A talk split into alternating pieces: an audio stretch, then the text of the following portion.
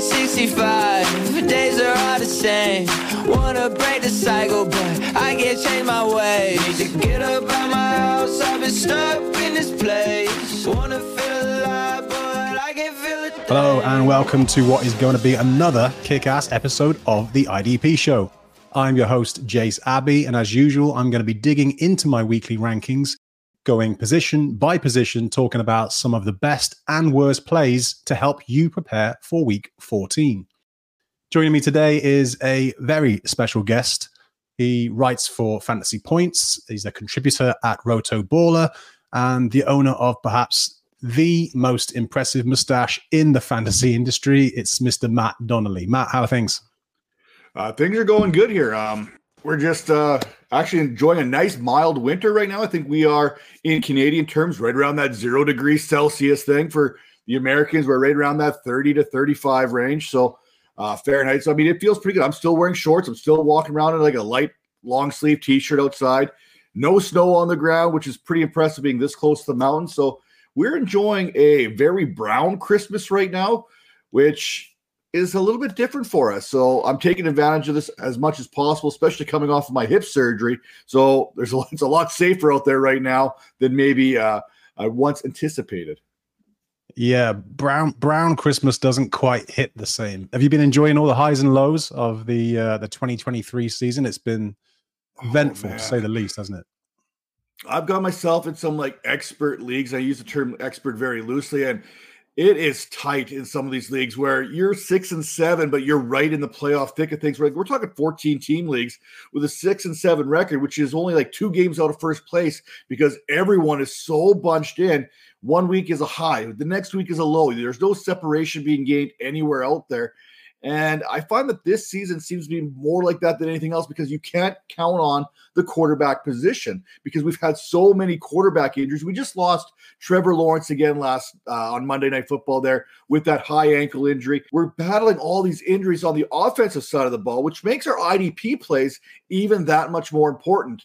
So it's really kind of balancing itself out there, especially in those IDP leagues where your IDP is potentially scoring more because you don't have that number one quarterback in a lot of cases. You're counting on a Tim Boyle, a Trevor Siemian, a Brett Rypien, a Zach Will. Okay, that's just the Jets that are counting on that, but you get the point. It's bad everywhere out there.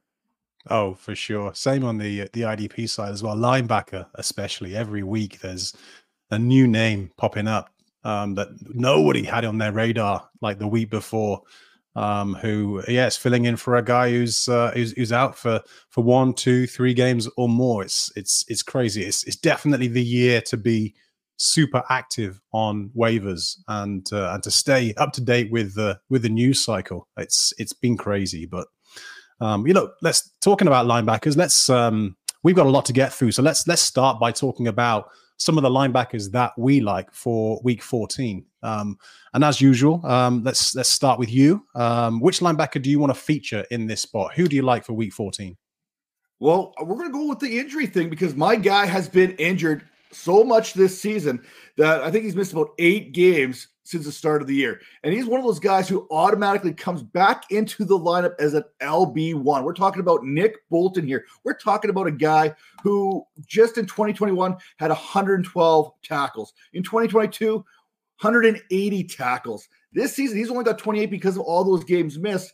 And I think what we do in the fantasy community is we forget about someone who's not producing, who hasn't been around. And this is this is kind of Nick Bolton saying, "Hey, don't forget about me. I'm coming back this week, so you better dang well make sure you get me back into your lineups."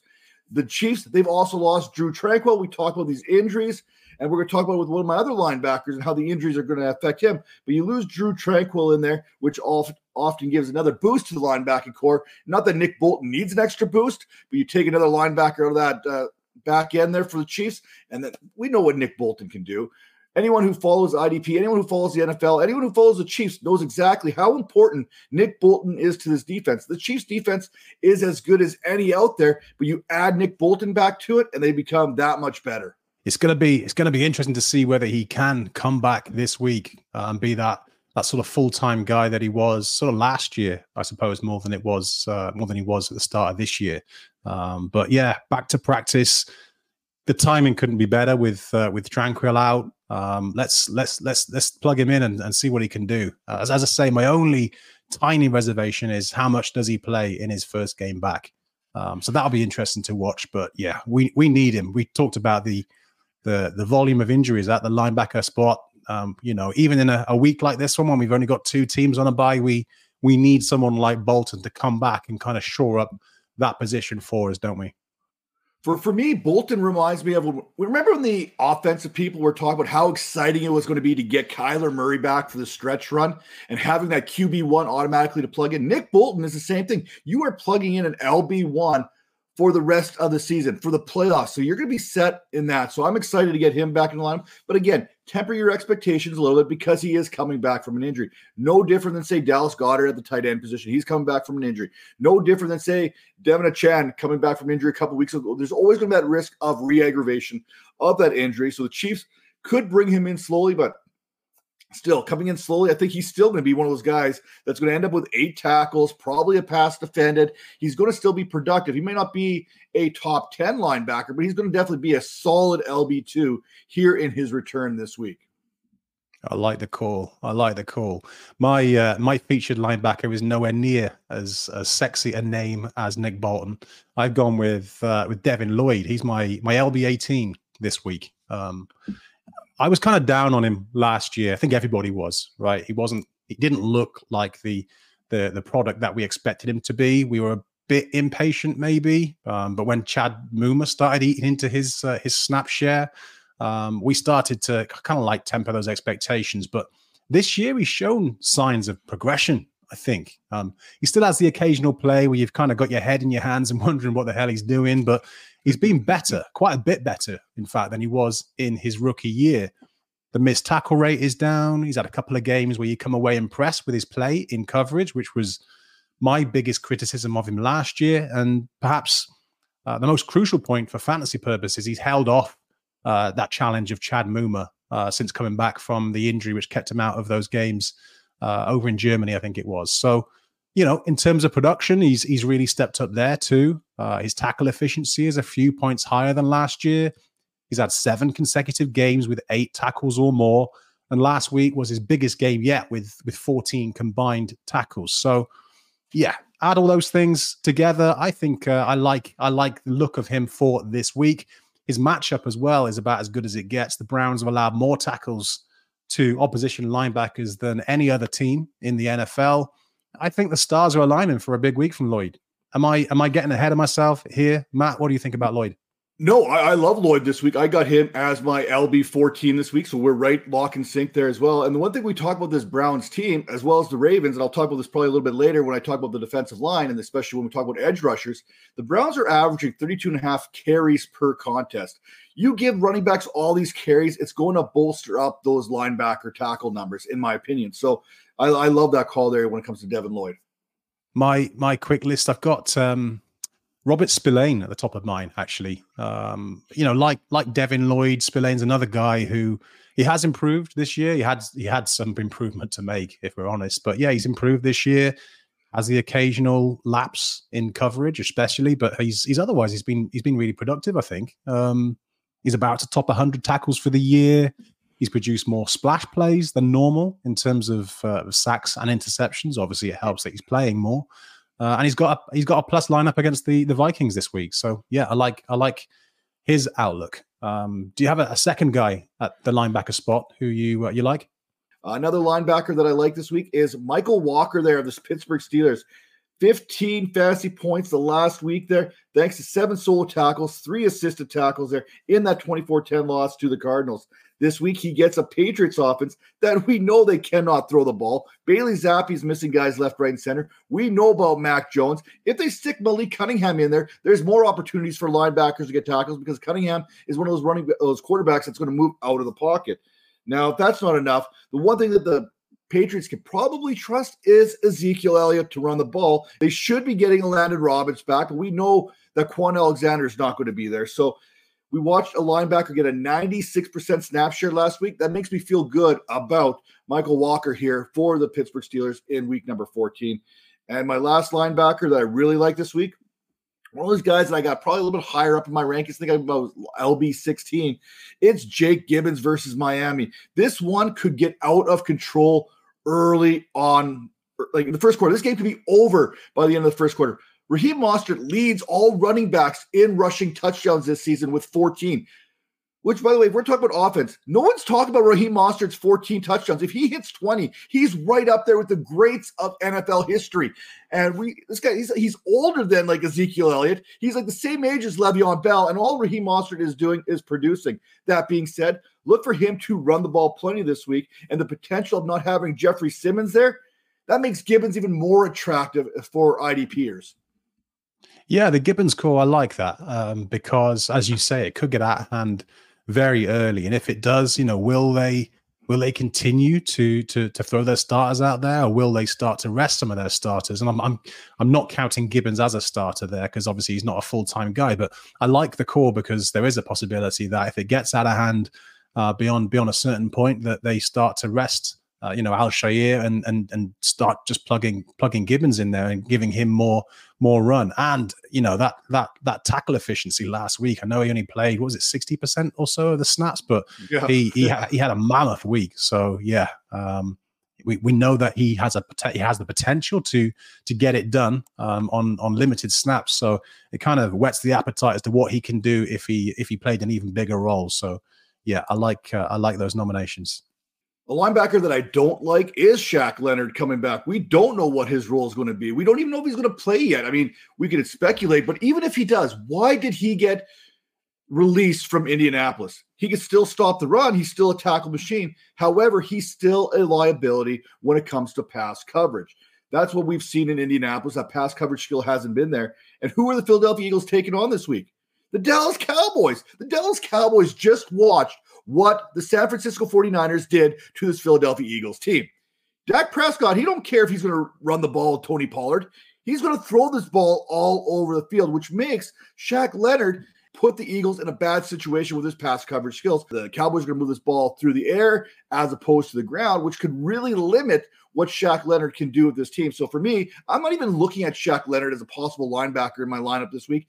I'm kind of taking that wait and see type of approach. It's not like he's coming back from an injury. He's coming back to a brand new team here, and he happens to be playing against a team that, hey, we were going to sign you. It was down to Dallas and Philadelphia. You chose Philadelphia. We know why the Indianapolis Colts let you go. Now we're going to take advantage of that, and we're going to make sure that you're a non-factor here in Week 14. The guy I want to nominate, uh, my linebacker dislike, if uh, if we can call it that, is De'Vondre Campbell. Um, now he's slid down to my LB thirty two spot, which is a huge fall from where I had him ranked earlier in in the year.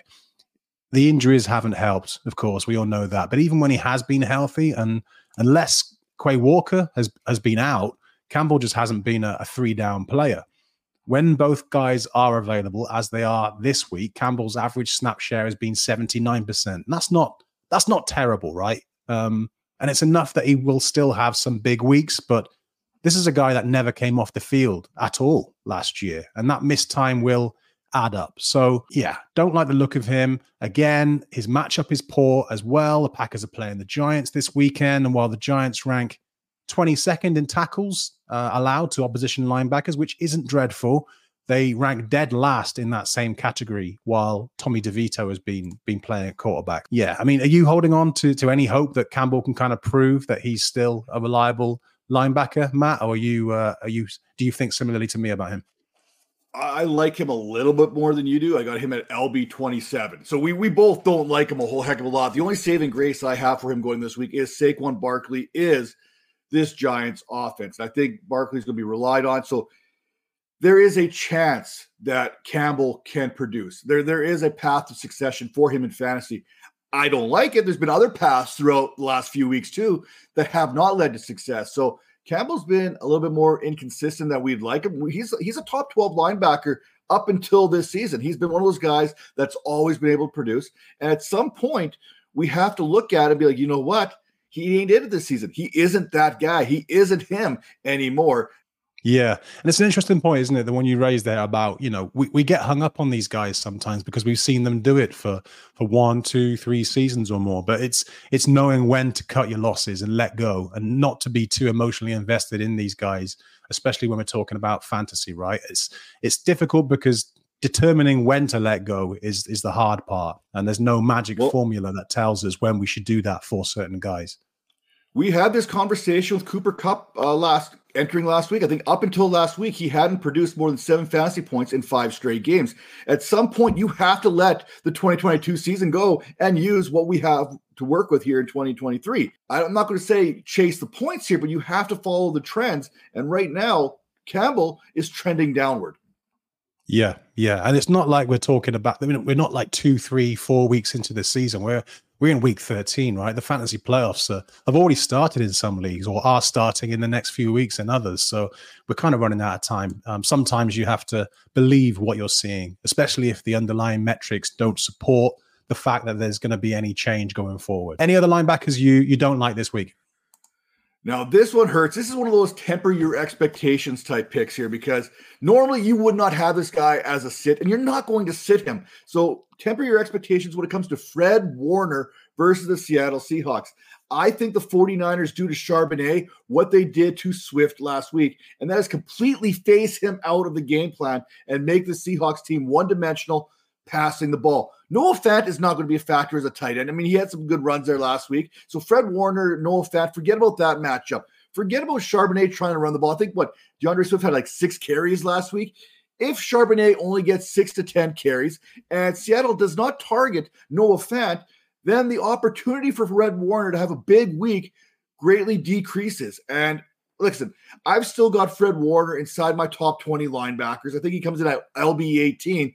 But this is one of those things where I'm tempering my expectations because I think Seattle is going to have to throw the ball in order to try and stay in this contest. I don't think they're going to be able to run the ball against San Francisco. San Francisco, I think, as far as fantasy points is concerned, is giving up the fifth fewest fantasy points to running backs. So they're going to take the running back completely out of the equation, which means it's DK Metcalf, Jackson Smith-Njigba, and Tyler Lockett on the outside, in which Geno Smith is going to have to try to get the ball to. If he gets him the ball, that doesn't help Fred Warner because he's not going to cover uh, DK Metcalf 40 yards down the field. And we know Nick Bosa and Chase Young, they're going to be right there in Geno Smith's slot much of this game. So it could be one of those things where the Seattle Seahawks are dealing with third and long more often than not, where Fred Warner just sits back into coverage. And that's not going to do us a whole lot of good because I just don't see this being one of those games that's going to play out as far as a positive game script, as far as tackles are concerned for the linebackers in San Francisco. Yes, you make some interesting points. You might have uh, see. I've got him at LB ten, Fred Warner. Um, I didn't mind the matchup with Seattle, but you do make some good points, and you might you might have you might have encouraged me to revisit that one. He's um, I could drop him three or four space uh, places and he'd still be in the same tier. Yeah, the worst case scenario, I've got him going into an LB two range, which is still going to be in every single starting lineup that you have. But mm-hmm. this is one of those things. I'm tempering those expectations. I'm not expecting a typical Fred Warner type tackle performance here.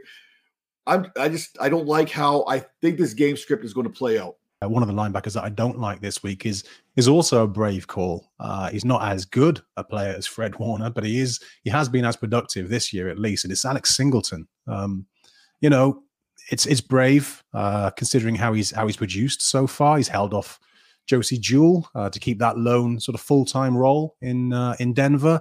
Uh, and he's still my 11 LB 11 this week, so just one spot behind Fred Warner, who we are just talking about. Um, I know we're unlikely to want to drop him unless you're completely stacked at the position. I mention him here largely because of his matchup with the with the Chargers. Opposition linebackers have, have done a little better against the Chargers of late than they did earlier in the year, but they they still rank in the bottom three, I think, in tackles allowed to to opposition linebackers. So I don't like suggesting people fade Singleton. I know you're still going to have to start him in most leagues, but I think if he's going to have a down week, this could be it.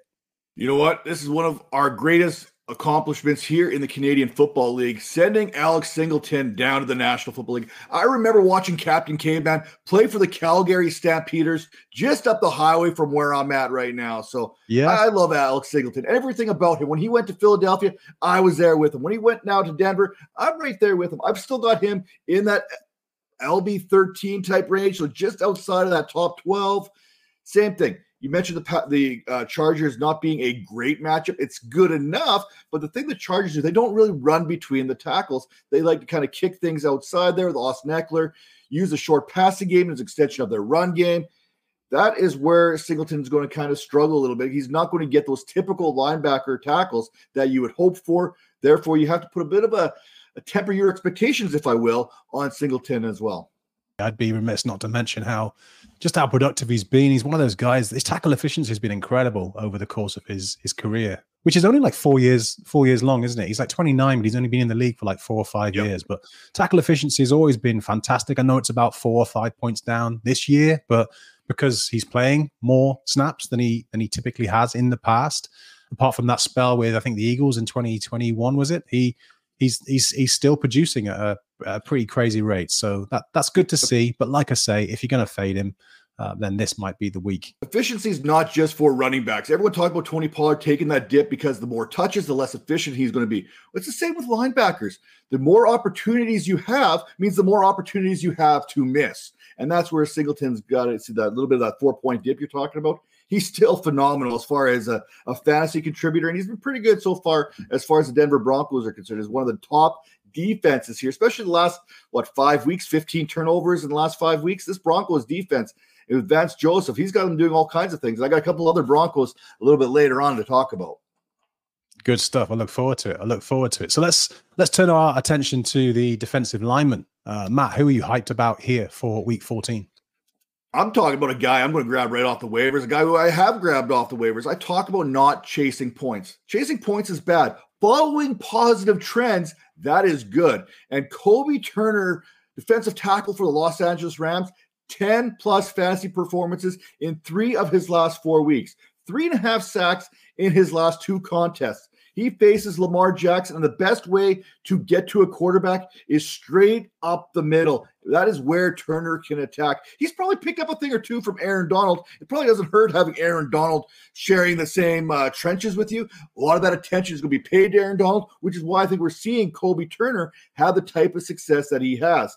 Only a few weeks ago, I think it was week nine, he had one sack and he had 10 total tackles. So we know that he is capable of getting into that backfield and making tackle after tackle after tackle. And we know that the Ravens like to run the ball. I talk about uh, the Cleveland Browns earlier, and I'll talk about them again when it comes to another player on the defensive side of the ball. The Ravens run the ball just as often as the Cleveland Browns, averaging 32 and a half attempts per game. If you've got Aaron Donald and Kobie Turner, they're plugging up the middle, and we know that they love to run the ball up the gut there with Gus Edwards, that means there's going to be more opportunities for Kobie Turner to have a big week. I think um, when we look at this, Right now, Kobie Turner, I got him as my DL 26, give or take right now. So he's borderline a D tackle too. So you're I'm baking in that risk of not having production early on the season while I'm taking into account that he has had a very good last three to four weeks here. And that is something that I'm looking for, following the trends, not chasing the points, but following the trend. Yeah, I I was I was slow to come around to to Kobie Turner um, until just the last two weeks, but those last two weeks have been incredible. Um, so yeah, I'm I'm I'm starting to to become a believer. My my guy is uh, Will Will Anderson. Um, so he's my edge 19 or, or DL 21 this week. You know, he went he went a little quiet for about a month or so there, maybe more after recording his his first sack in, in his NFL debut, of course. But he's starting to heat up a little bit lately with uh, I think four sacks in the last five, and he's kind of reminding us how good he is or how good he's going to be. That game against uh, the Broncos, uh, especially, was was something special to watch. He finished with eight pressures, two sacks, and he had a batted pass as well you know, I was digging into his his rookie numbers last week, and I was comparing his rookie numbers to the kind of performances that we saw from uh, last year's rookie crop: Aidan Hutchinson, uh, Kayvon Thibodeaux, and uh, George Karlaftis. And Anderson's pressure rate is at least two percent higher in his rookie year than any of those other three. Perhaps even more impressively, his win rate is five percent higher as well. That's that's quite a lot higher, like twenty five percent higher than the other three. And this week he's got you know an excellent matchup against the uh, the Jets. The Texans play the Jets. The Jets have allowed the third most sacks of any team in the league and the second most in the last three weeks. So it's not getting any better for them. I I just fancy Anderson to have a a good a good game again to, to kind of continue that form that he's started to show us again lately and and come good for fantasy managers when they when they kind of need him most. What do you uh, what do you say to this one, Matt? Hey, I'm an Alabama fan. Roll Tide. We're in the college football playoffs. Respect that, okay, people. Respect the fact that Alabama is back in the college playoff. But Will Anderson, if you watched Alabama film, you knew what you were getting. The Texans knew what they were getting when they traded up to get him in the draft. And by the way, congratulations, Houston Texans, one of the best draft classes I have ever seen put together. That trade when they got rid of Deshaun Watson, they've won that trade five times over by now. Now, what a turnaround, uh, right? And amazing. Oh, We're talking about a team that had the first overall pick, basically turning into a team that's going to be in playoff consideration. They're right there. They're a team with Jacksonville now getting hurt, have another opportunity there since Trevor Lawrence went down to climb back into first place in that AFC South. I know they've lost some players themselves. Like Tank Dell, huge loss for them. But Nick, mm-hmm. Nico Collins is still producing. Uh, Noah Brown can produce. Brevin Jordan got started there. Uh, Dalton Schultz. This is a team that's got some pieces in place. Could you imagine what they would CJ Stroud would be doing if he had the same type of weapons maybe they have down in New Orleans or something like that? This would be a very dangerous type team here. Add a few more weapons. So, I mean, I'm excited to see what the Texans can do moving forward. And I'm going to stay with the Texans here when I talk about my D line because I love this. We talk about Will Anderson that you're getting some opportunities against a team that's given up 51 sacks this season. There's no respect for a passing game there in New York. Zach Wilson, um, Trevor Siemian, Brett Rypien. I don't even know who's going to be under center for this Jets team, but I can tell you one thing it's not going to be good. This Jets team has been sacked left, right, and center. And while Will Anderson is a sexy name there in Houston, one of the guys that we don't seem to give enough credit for, who's having a very good season as far as IDP is concerned, is Jonathan Greenard. This guy is out, absolutely out there producing week in and week out. I would be shocked if Anderson and Greenard don't combine for at least five sacks against this Jets offensive line. That means you could plug both these guys into your lineup and feel good about it. This is the week for those Texans pass rushers. Uh, maybe one or two of the interior guys will get in on the action as well. Who knows? Like I say, that that that Jets OL, even though they've got a little healthier again lately, still missing some of those guys that are out long term, and it's just been, it just it hasn't been pretty. Anyone else you want to mention here? Yeah, I mean, in these leagues where you have to start defensive tackles, I'm looking for opportunities here. And you know what? Sam Howell takes a lot of heat for how often he's been sacked this season. I mentioned the Giants have actually given up more sacks than even the Washington Commanders this season. The only difference is it's been Tommy DeVito, it's been Daniel Jones, it's been Tyrod Taylor. Those sacks have been kind of dispersed amongst three separate quarterbacks. Well, whereas Howell, he's managed to stay healthy despite being banged up nearly as much as he has been. So for me, I'm going to stick with those pass rushers there in Green Bay. Kenny Clark here, because this New York Giants offensive line has been quite offensive this season. And I don't mean as far as fantasy points is concerned. I mean, they have been offensive. They have been bad. They have been hard to watch week in and week out. And Kenny Clark is a he's that dude. He's a beast in the middle. And when he sees how weak this front is for the Giants, he's going to be in that backfield for Tommy DeVito, serving up all kinds of meatballs for him to digest this week. Yeah, I've always been slightly above consensus, it seems, on on Kenny Clark because he was one of those guys that always brought a lot of pressures. But for the last couple years, maybe the sack numbers hadn't quite been there. So I'm I'm, I'm pleased to see him have have some success. And sticking with uh, Green Bay for a minute, I've made no secret of my love for Rashan Gary over the, the last few years. He's sometimes overlooked, isn't he, when we talk about elite edge rushers? And part of that is because of the time that he's missed, obviously, but he's healthy. His pressure rate always compares favorably with the rest of the elite edge rushers in the league. And he's on fire right now five sacks in his last three. I've moved him up to the edge seven spot in my week four, 14 rankings. And one of the biggest reasons for that is the point you made, Matt, about the, the Giants offensive line. I just can't I can't visualize a situation where Rashan Gary doesn't add to his sack sack total this week. He'd have to be very unlucky, I think, to uh, to end up with no sacks in this game. Yeah, I agree 100%. I mean, I, I think it's multiple sacks for him. I think he gets two. I think Kenny Clark gets in on the action. I think uh, Preston Smith gets in on the action. I mean, anyone anyone who's wearing a Packers jersey is probably going to end up with a sack at some point in this game. Yeah, you could be right. You could be right.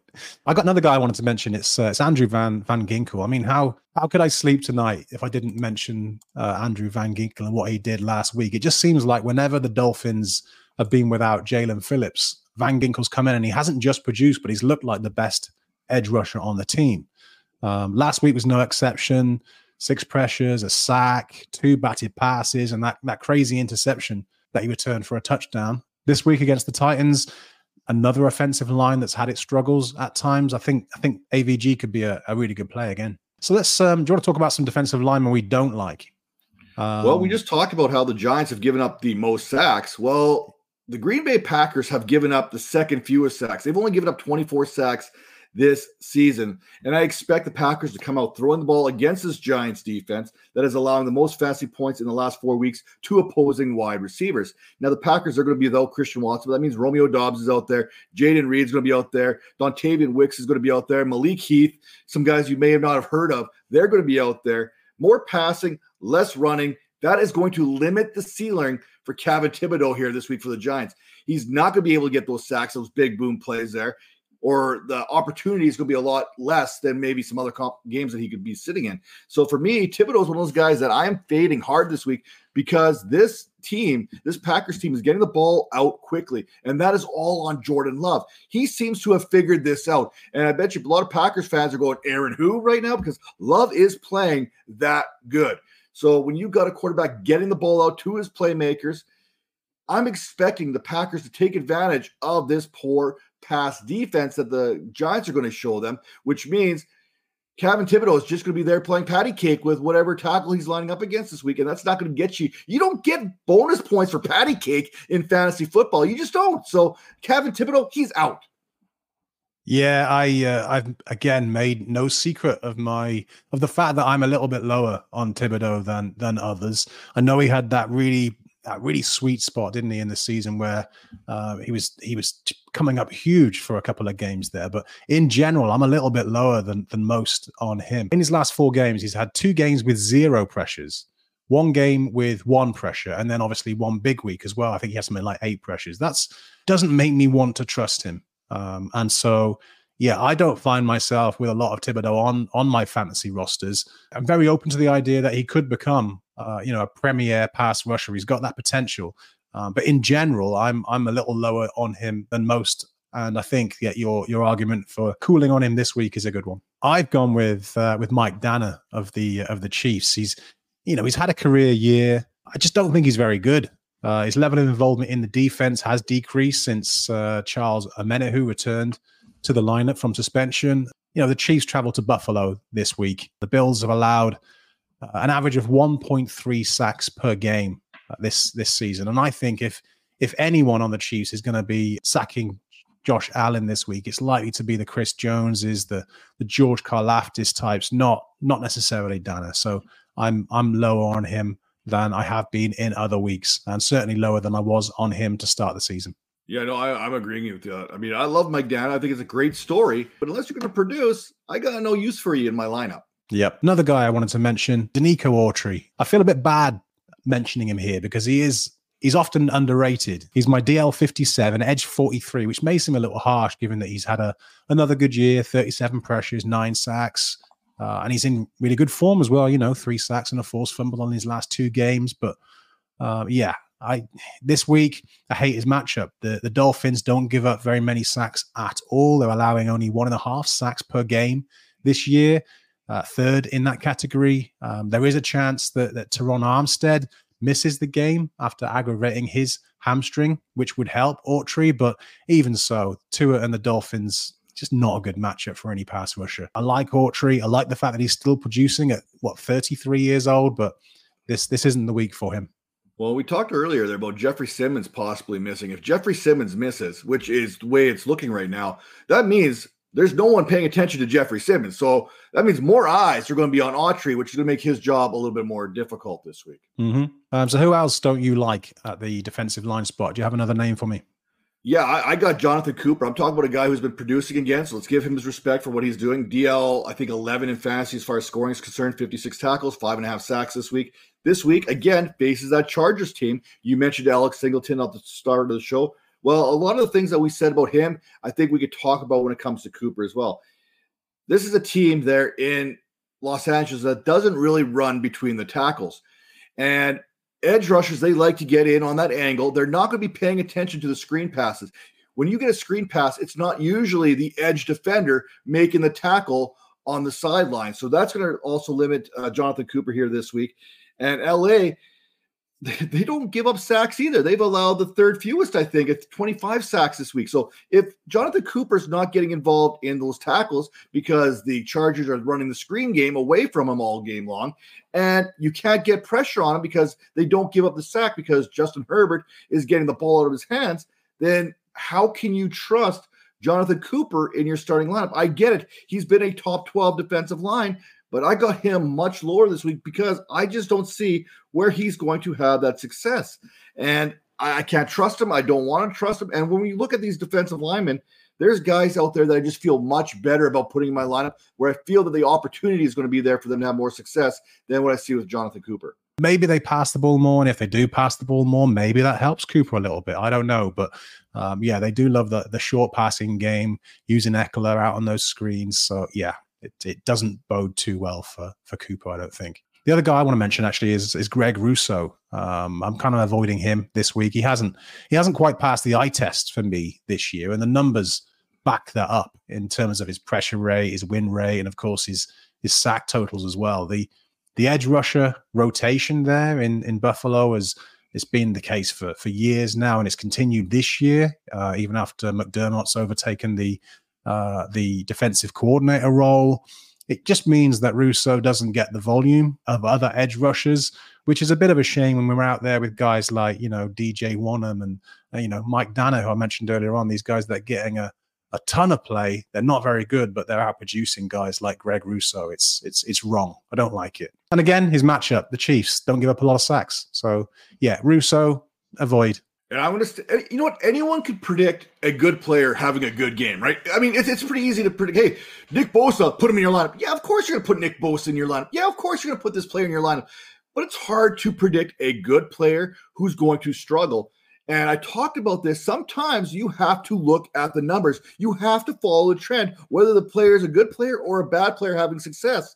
And for me, it's Brian Burns that I do not like this week because Again, he's going against a Saints team that can protect the quarterback, fifth fewest sacks allowed, 27. But Burns, if you look at his totals here, just one double digit fantasy week to his credit since week number six. Now, he missed one of those games there due to injury. He got ejected from another one of those games there's frustration there in Carolina, and Brian Burns is showing it outwardly, and it's showing on the stat sheet, it's showing on his production there on the field where he's not producing for fantasy. So why are we continuing to bang our head against the wall and starting a guy like Brian Burns over a guy like Jonathan Cooper? Name brand recognition only here. That's all that Brian Burns has got going for him. Now, I, am saying Jonathan Cooper, but you get the message here. Sometimes those guys that we don't expect, those guys that we've kind of downplayed – because they're not those sexy names. They're not like Cameron Heyward. Give me Cameron Heyward over uh, Brian Burns this week.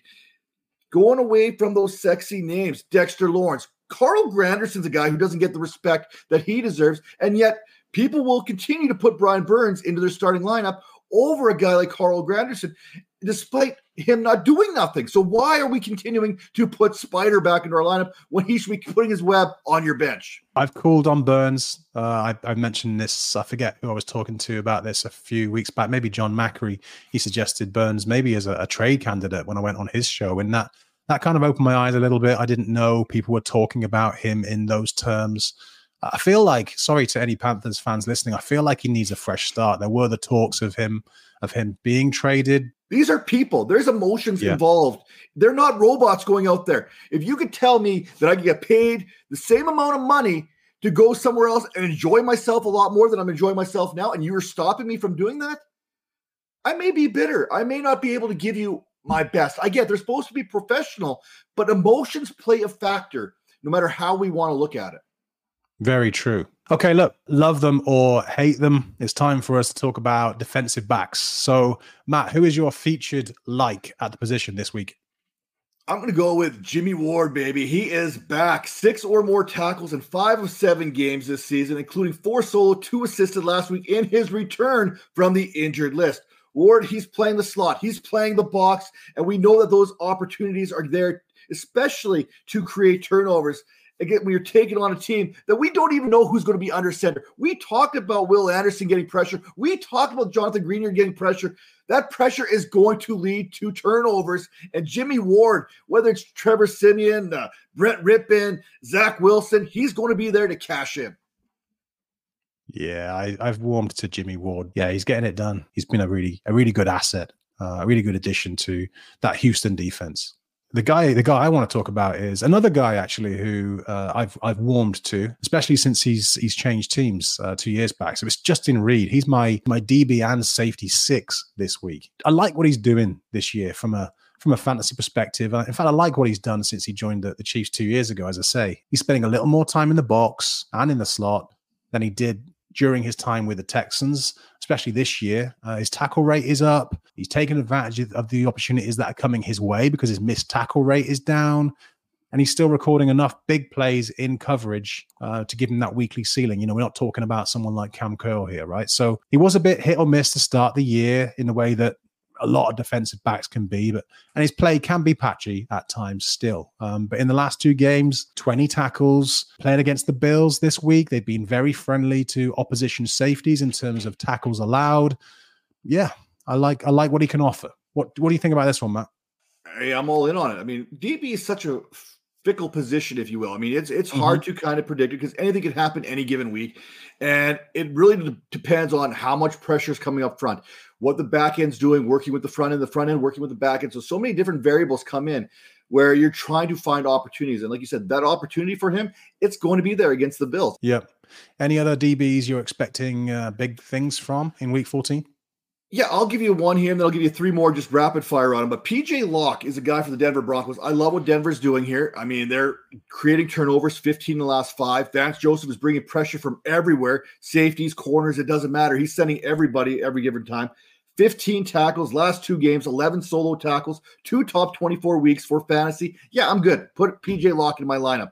Brian Branch is another guy like this week against Chicago. Justin Fields, last time they played, 18 carries, 104 rushing yards.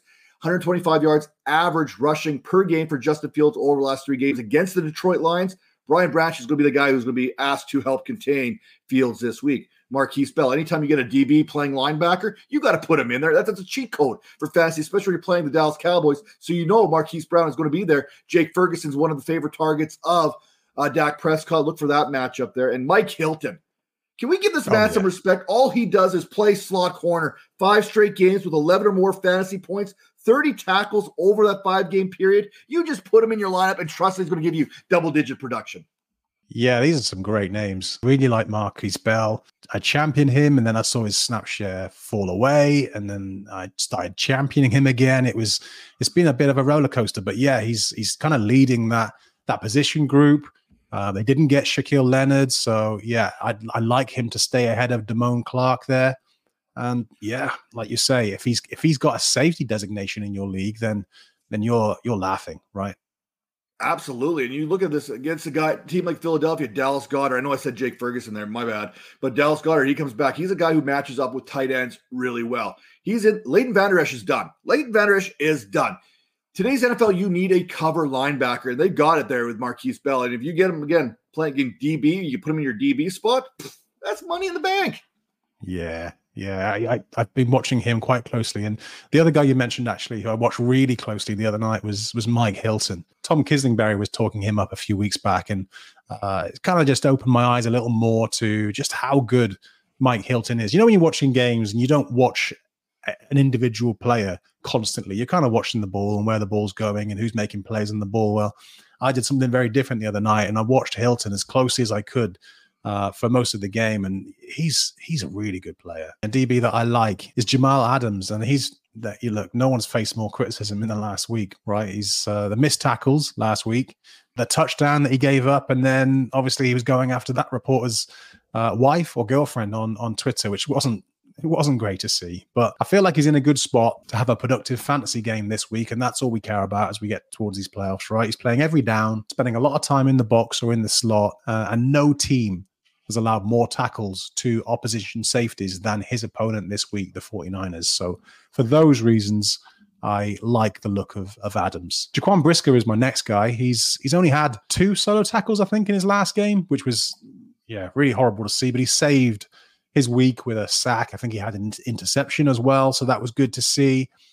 I try not to chase those big plays because they are so unreliable, volatile, and difficult to predict. Um, so it's good to to to note that Brisker's had something like seven tackles at least in each of the three games prior to last week. So he was starting to to get a bit better in that sense.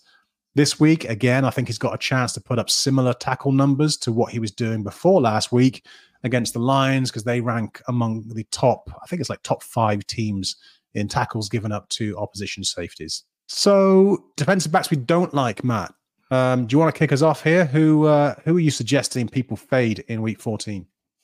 you talked about fading big plays, right? I mean, if you're in a league where you're maybe the underdog by a considerable amount, then maybe you go ahead and you put DaRon Bland into your lineup. I get it. Oh, yeah. He's going against Philadelphia. But listen, if DK Metcalf can make you look that stupid where you have to go over and cover Tyler Lockett because you can't defend DK Metcalf, you know what?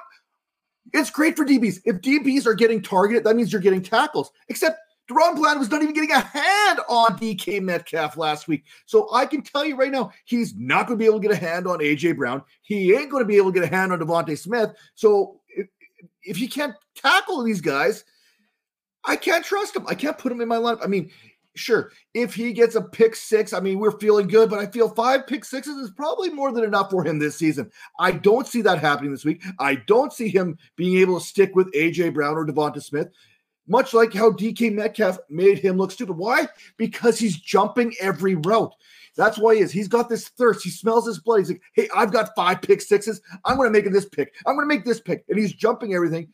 And a route runner like DK Metcalf capitalized on that. AJ Brown is a better after the catch player than DK Metcalf. He's a better route runner than DK Metcalf. He's going to make Bland look stupid, which means now Bland's going over to DeVonta Smith. Stephon Gilmore is going to go over on AJ Brown, and DeVonta Smith is going to make DaRon Bland look like a silly DB out there. So for me, I'm just fading DaRon Bland altogether. Yeah, so I've got to be careful here because I, I wrote up Bland as someone that people should be looking to trade away a couple of weeks back, and he's gone on to record uh, interceptions in back-to-back games since. But I stand by the process. When these guys are, are, coming up huge like that, and their their value is at its highest, that's when I will be looking to to trade them away, especially cornerbacks. Um, that their repeat rate from one season to the next is is so small compared to other positions. Well, cornerbacks and safeties, in fact. I'm kind of with you on this one. I'm just there's a part of me that wants to kind of play it a little safer because he's surpassed my expectations. Hey, Jason, I'm married. I've got five daughters that are like 20 plus years. I got another teenage daughter who's like 15. I got two young sons. I'm used to being wrong. I've got no problem being wrong. Even when I'm right, I'm wrong in this house. So when it comes to fantasy, I got no problem if a guy wants to prove me wrong. But like I said, I'm looking at this when it comes to DaRon Bland, and the risk is not worth the reward, in my opinion. So Julian Love, he's a he's a guy I'm not keen on. He's my DB 51, safety 39 this week. Started the year as a full-time player, lost some snap share when Jamal Adams returned and Love's been kind of in and out of the lineup ever since. He might have some weeks where he plays a lot, typically at the expense of uh, Tre Brown, um, but and he's in danger of following that up with a with a heavily reduced role the next week. And trying to predict what's going to happen from week to week is is just too painful. Last week's a good case in point: twenty percent snap share after playing more than ninety percent in the previous two weeks. Ugh, it's just it's it's maddening, isn't it? He's become too much of a risk to start, and he's playing in a position where the pool of players to choose from is huge, especially at this point in the season. We've only got two teams on a bye this week, and that's the last bye week of the year. So it's a hard pass from me on on love. Do you feel similarly, Matt? Yeah, I mean, I'm looking at this, and this could be one of those games. We know the Giants' pass defense has not been good. So I'm looking at this. There's going to be some passing early on. I think it's one of those games that, you know, they'll throw the ball around the field. The Packers will early on in the game. And then maybe, maybe then AJ Dillon will go out there and kind of seal this game off, which means you're looking at fewer opportunities for Julian Love. He ain't going to step. Julian Love ain't a big dude. He, he's going to be making business decisions when he sees AJ Dillon and the thighs coming at you, right? You think differently. It gets cold. When it gets cold, you make different business decisions when it comes to tackling some dude. And if a dude's coming at me with quads the size of my shoulders, I'm probably thinking, hey, you know what? I was going to give him one of these little kind of lean back, way back type kind of approaches here. so I don't see Julian Love having a big game this week either. Good stuff. Hit me up with a, a few more names that you want to recommend people avoid this week at the DB spot. Yeah, I'm going to give you two more uh, corners here because corners I think you could fade just as well as anybody out there. But it's because the teams that they're playing run the ball. The Cleveland Browns and the Baltimore Ravens. We've mentioned this a couple times on the show 32 and a half uh, attempts per game from those respective running games. So Darious Williams there versus the Browns. That's one of those things I just don't get behind. Williams hasn't had more than seven fantasy points since way back in week eight. Don't even consider him in your lineup right now. Amari Cooper, he's concussed. He, he may or may not play this week. Elijah Moore is playing in the slot more often than not, so he's going to be avoiding Darious Williams. So you don't even get that matchup there. We know that this Browns team is much different with Joe Flacco under center than maybe Dorian Thompson Robinson, who tends to run a little bit more. Williams isn't going to get a sack. That's not his game. He's not going to go in there and sack Joe Flacco. And even if he got into the backfield, Flacco, I think, is still quick enough there with the release to get the ball out of his hands. Another corner is Ahkello Witherspoon there. As uh, again, I mentioned Baltimore, those rushing attempts. Hey, it's all about opportunities here, and the floor is way too low. Too many other players out there that you could put in your lineup. Witherspoon is as far as a fade. He's sitting. He's not, I'm not even sniffing him into my lineups this week. Mm-hmm. Great name, but yeah, I, I, agree. Talking about corners, Derek Derek Stingley is is a guy I'm I'm fading a bit this week. He's been, you know, he's been incredible the last three weeks, especially last week, two interceptions and a and a pass breakup. He does have a chance to have another big week against the Jets, depending on who they put out there at quarterback. We know they're going to be subpar. They haven't got a good quarterback that's healthy right now. So there is a chance he can pick up another pass. But as we said earlier on with Bland, I don't like to pretend, even pretend that I can predict who's going to come away with an interception. Predicting interceptions is just a fool's game. So start him at your peril. Certainly temper expectations that he can continue to do what he's been doing in the last few games. I guess is a better way of putting it. It's just it's just not sustainable. Uh, and finally, I'll, I'll, wrap us up by uh, nominating DeShon Elliott here as well. He's he's had a bunch of pass breakups this year. I think he either leads or is close to leading all safeties in pass breakups. But yeah, his, weekly floor is so low because his tackle rate is terrible. It's like truly terrible. Uh, he's had two games with six or more and five tackles in his last three games. Only five tackles in the last three. So the Dolphins play the Titans this week. The Titans typically allow very few tackles to opposition safeties. So this is another case of weakness meets weakness. I'm advising people avoid starting Elliott where you can. All right. So, um, I mean, Matt, I could talk IDP with you for, for hours. That's that's the end of, of today's show. Uh, you you've killed it in exactly the way I thought you would. Thank you for coming on and uh, sharing your knowledge with us all. You're obviously welcome back anytime. You have a good time. I, I did. You know what? It's it's fun getting back to your roots. I mean, I broke into the fantasy industry as an IDP guy, and then over the years, kind of transitioned more to the offensive side of the ball because it's more mainstream, right? That's that's kind of how it goes. So it was kind of good to get back to those roots as an IDP guy, going into a little bit more in depth of these players and whatnot. I mean, I still do my IDP rankings, but you don't quite put the same research into just rankings as you do when you talk about starts and sits. And I know it sounds kind of funny when you say it that way, but when I'm talking starts and sits, I got to really dig into the numbers and I have to convince you why I'm sitting this guy. If I rank him somewhere, you're like, okay, cool. DaRon Bland is ranked at 24. Awesome. Why? What is why? the process? Why should I trust you? Rankings are one thing, but when you get into starts and sits, people need to know the why, the how, the when. And so it kind of takes you to a different place when you start talking about, hey, why am I fading this guy? Well, it's opportunities. Even if you're wrong, what was the process to kind of prove that? So it's kind of good to get back to that when it comes to the IDP side of the ball. I've been doing it on the offensive side of the ball now for a few years, but it was good to get back to that this week. Oh, that's good to hear. That's good to hear. I mean, talking of the uh, the work you do on the offensive side, you're a you're a content machine. You've got your own podcast, your own YouTube show, your own Discord. You put out articles. Where do you get the time? it's it's insane. Well, luckily for me, I've had multiple hip uh, replacements here in the last six months. I had a first one down in April. I had my other one done here in October. So I've been on medical here for the most part, and which means I've got ample opportunity to create content during the days, which is something I don't typically have when my evenings hit, it's football practice, it's basketball practice, it's hockey practice, it, it's it's church, it's youth, it's all these different kids' activities during the day. Right now, when I'm supposed to be at work, But on medical, I mean, I've got all kinds of time. It's when I do my show sheets, when I do my writings, when I get to the Discord type stuff. It's when I do my videos and my, and you know what it's like when you create a video. A 10 minute video is three hours of research for yeah. a 10 minute video. So uh, I've got some opportunities to get some uh, work done that way, which has been really good here, just to kind of get it out there for RotoBaller, for uh, fantasy points here in recent weeks. Good stuff. So yeah, tell tell everyone when they can go to to find find your work. We mentioned uh, where you contribute, where you write, but tell tell people specifically where they can go to follow you, subscribe to your Patreon, and to and to and to catch up with your your fantasy content. Well, the first place, the easiest place to do is hit me up on the Twitter there at Matt Donnelly FF. That's D O N N E L L Y F F.